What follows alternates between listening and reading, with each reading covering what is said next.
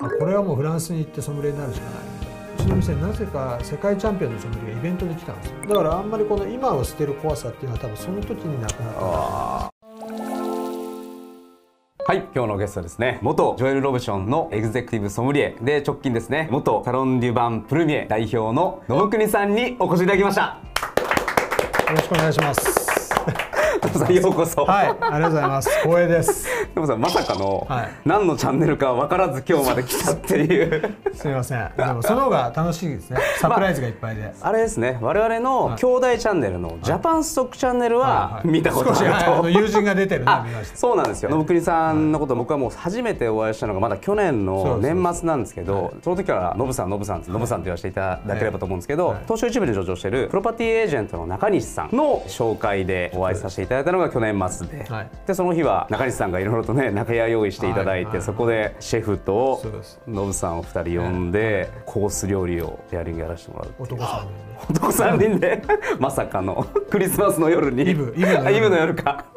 すごい映画ですよねはいっていうつながりで、はい今日ですね僕の周りでソムリエのキャリアの知り合いの方って本当もう正直初めてはいだったんで、はいそこからあのお付き合いのぶさんさせていただいて、今日もぜひそのソムリエのキャリアってなかなか聞く時ないとも思っててそれで今日はのぶさんはのいソムリエ人生について聞こうとはいいう、まあ、ワインが好きな人は多いですからねこれあそうなんですよね本当経営者の方特に、はい、上場企業経営者もそうですし、はいほとんどの人好きですからねそうですよね大事なビジネスビジネスのまさにまさに今日はあのワインの話後半の方でも聞いていこうと思うんですけどまずはあのはいノブさんのお話聞いていこうと思うんですけど根本的な話なんですけどなぜソムリエを目指そうと思ったんですはかい、ちょうど二十歳の時にホテルで就職をして、あはいはいベルボーイになりたかった夢が破れてルームサービスとか朝食バイキングの係になっちゃったホテルに入ったのは就職活動してて家が近いか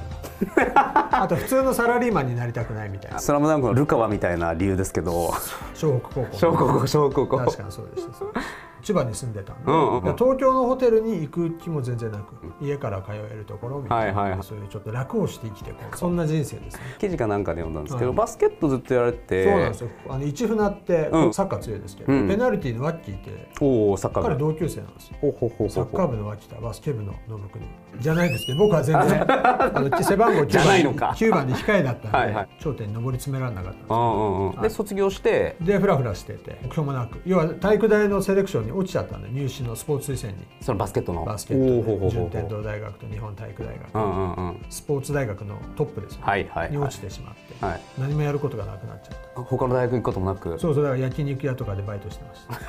ちょっとグレてる時代ですこ高校卒業後ね高校あ卒業それで家の近くのホテルに入社したとそうでいう焼肉屋でサービスと調理場両方やっててなんかサービスっていいかもぐらい少し思ったんですよ それがきっかけですねあえて探せばでホテルに入ってからはベルボーイになるなりたかった当時だからドラマがホテルってうんうんそれを見てテルマンってかっこいいなって言ったら舞浜の千葉のヒルトンホテルがモデルだったんですよでそこには入れず入 れず落ちて落ちて落ちてで隣の第一ホテルっていう、うん一番そのエリアでちっちゃい転がり入れたんですよでまあその時夢はやっぱりベルボーイっていうのは憧れてやっぱりテレビの影響なんですよねそのドラマの影そうです響ねドラマの影響ですねあんま振り返らないですけどうんでベルボーイになれず事例の日に信国武弘ルームサービスを命ずるみたいなことを人事部長に言われて、はいがっくり膝から崩れ落ちて うんうんうんでなんだそれみたいなルームサービスってそんなのあんのみたいな、うんはいそこから日々ルームサービス深夜のルームサービス、食事届けたりするわけですよねそうそうガだラからガラガ朝ラガラ食とかのアメリカンブレックファーストです夜食でございますとかその専門担当あるんですねありますみんなほらディズニーランドだからパレード終わってお腹空かせて帰ってくるんでそしたらすんごいもう電話の嵐なんですよ深夜まで牛丼定食みた いなのとかや焼きうどんすごいいろいろんなメニューあるんですねすごいですよただ焼きうどん2500円とかですよもちろん意外といい仕事なんですその金額だったら高いんですよ意外と、うんで朝食は朝になるとルームサービスとバイキングみたいなそれでルームサービスしててその後はその後辞めたかったんで僕を可愛がってくれるソムリエさんたまたま先輩で僕をよく飲みに連れ出してその会社の会社のでなんか僕を可愛がってくれて、うんその先輩がソムリエだったんで先輩がソムリエならお前取ったら自分のアシスタントのチームに入れてやるって言われてあ辞めたかったけど会社をそうそうそうそのソムリエを取れさえすればルームサービスがやめれるっていう超安易な考えとい うか裏道というか。安易ですけど若いですからねそうそうまだ22歳ですはよいはいはい当は時いですねそれでその当時1社しかなかったんですよ、うんうんうんそこに通ってうん1年間勉強して取ったんですね、 1年ぐらいやっぱりかかるそう一1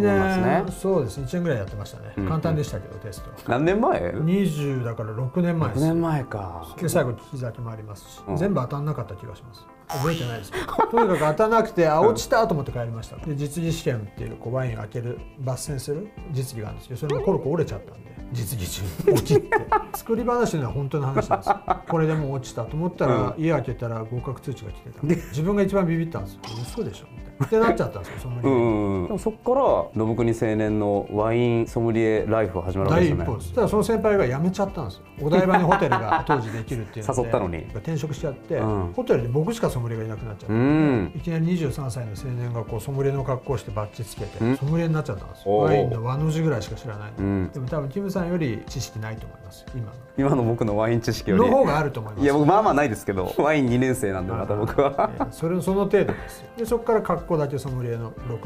始まってうちの店になぜか世界チャンピオンのソムリエがイベントで来たんですよフランス人がで僕はその人のお付きの担当したんですけど、うん英語もフランス語も当然喋れないので、うんすんごくこっぱずかしい思いをして、うだんから彼に何かを聞かれても何も答えられないと。はいあこれはもうフランスに行ってソムリエになるしかないみたいなそこで芽生えはそれですねジャン・リュック・プトーさんって言うんですけど、はいはいはい83年の世界チャンピオン第1回のソムリエのチャンピオン世界大会ですすげえ彼に会って憧れたのがもしかしたら影響かもしれないですねそこですねポイントはあきっかーけは海岸ポイント、はいフランスに行った期間があると見たんですそけう三三年ぐらどいじゃあまさにそれで突き動かされたそうそう全てを捨ててというか会社を辞めてあるだけ銀行から貯金を下ろしたら100万もなかったんですけどうんうんうん 100万でも車を売ったお金が100万ぐらいだ ったので実際貯金ゼ限りロなくなかったゼロ円ゼロ円なんですけどだから20代前半僕もほぼゼロでしたそうですよねそんなもんそんなもんあれだけ使えますもん、あれだけ使う給料100万円を握りしめて、うんフランス行ってましたね最初は92年の世界チャンピオンのフォール・ブラックさんという方がいて、彼が三つ星とかじゃなくてビストロやってたんでここだったらもしかしてと思ってドアノックで働かせてほしいっていうちょっとフランス語を勉強して「おいい OK」って言われたんだけ覚えてるんですけど、うん月末の小切手なんですけど給料今は知らないですけど当時のそのフランスそしたら僕だけ「ない」って言われて「なんでだ?」って言われたらスタジエってフランス語で研修生って意味なんですけど、はい要はただ働きだってことだったんですよその最初月に。なるほど俺はただ働きなんだまさかの29歳にして1か月一生懸命働いて時給0円のとこですよすごいですよねそういう仕組みがあるんですよフランスのスタジオそれはもう普通なんですねそうそうつま当り時はねあー今のそういう三国シェフとか平松さんとかでもみんなタダで働いたと思いますよ最初フランスのどこに僕もパリです住んだんですかあパリってかっこいいですけど聞こえは全然差別とまあよく言いますよね移民移民国家のるつぼですからうん地方って意外と移民はいないんですよマルセイユとパリにしか移民のるつぼなんで、うんまあ、そこには当然偏見と差別があるわけですうよね、んでもうアジア人なんて言ったら、まあ、今でこそ三つ星シェフいますけど、はい今だから彼は K 小林って彼は一郎ですよねパリでフランス料理で三つ星取っちゃうんで、うん僕らはただイエローモンキーって言われてましたジョーヌって言葉があるんですけど発音が違うと若造って意味とイエローって消える黄色って意味があるんですけど、うん僕は若造って言われたいのかなと思ったらフランス語が分かんなかったんですよ、はいはい黄色って言われてたんですよ差別的なねそういう嫌な思いもしながらソムリエソムリエしてました3年間でいろいろあったと思うんですけど思い出深いことありますもういっぱいありますけ どまあ嫌まあなあ嫌りそなうですけど嫌な思い出が8割ぐらいですねおー打てないバッターみたいなもんですね2割しかヒットが打てない微妙ですね2そう割そうそう2割バッターって一流じゃないですか一流 ではないで2割のいいことはやっぱりギサバって当時三つ星になったお店に入れて、うんまあ、当時世界中の VIP が来てたんで、うんそこでまあ1年間こうぐっと頑張れたことと、うんまあ、あとはトゥール・ダルジャンっていうノートルダムって燃えちゃったんですけどね、うんあそこで、まあ、そこで働きたかったんでそこで思いが叶った日々は当然まあフランスの有名な俳優だ誰だイタリアン大統領をサービスしたこともあるしそこで働けてそういう VIP をサービスできたのはやっぱりん良かった2割のうちのうん金じゃないっていうところですねうんでも凄まじい思い出と体験ですよねその3年そう間ですでねだからよくお金に換えられないって話をなんかするんですけど、うんまあまさに最低賃金で働いたので1000ユーロぐらいで12万ぐらい月収思いっきり働いてウーバーイーツの人でもその辺稼ぎそう ですね最近ならで当時ホテルに29歳でいる時僕最後の源泉徴収が550万だったんですおーまあまあもらってたんですおーよ意外おーおーとおーおーおーおーそこからいきなりだから年収140万ぐらい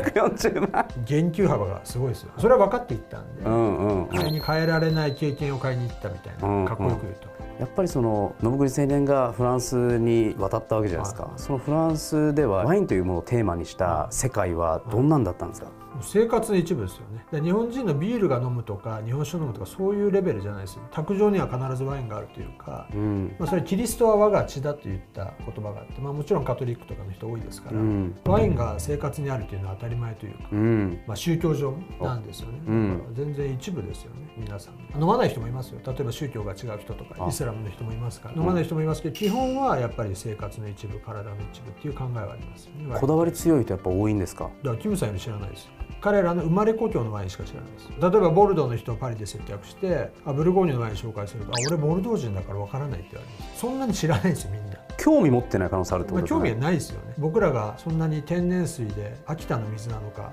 どこの水だかあんまり気にして飲ま ないのと一緒はいはいはでいはいそんなに気にしてないですフランス人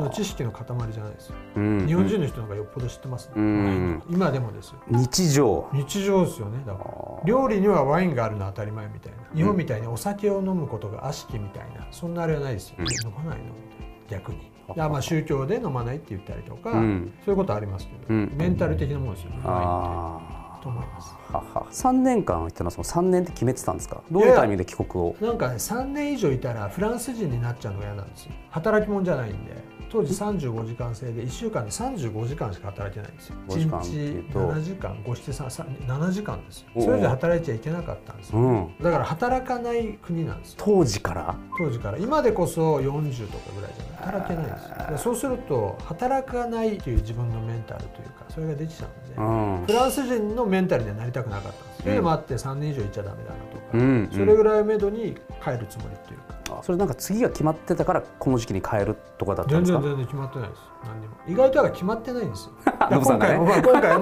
も このお店ちょっと閉めてはい次のステージまあオークションなとかありますけど、そんなに決まってないですとりあえずここで終止符打たないと次が決まんないだろうぐらいの考え方頭の構造にはなってますねなるほど今野本さんご自身でおっしゃった決めなくてどんどん次に行くようなのがまあもう人生で後からうまくいったりとかっていう経験値もあるんで別にそこになんかここだわり持って次決めないとみたいなのないわ怖けですさよはないでねすね、うんうん今を捨てる怖さというのはうん29歳のホテルマンにしてまあまあもらってた給料をはいはい捨てて、フランスに一文無しになるであろう、うん行った150万だしそうそうそう入ってみたでらもそれももらうっておってほとんどはただ働きだったん だほとんどの人はだからあんまりこの今を捨てる怖さっていうのは多分その時になくなったんだと思いまあすー振り返ればですよ面白い今こうやってここで、いはいあんまり振り返ったことがないんで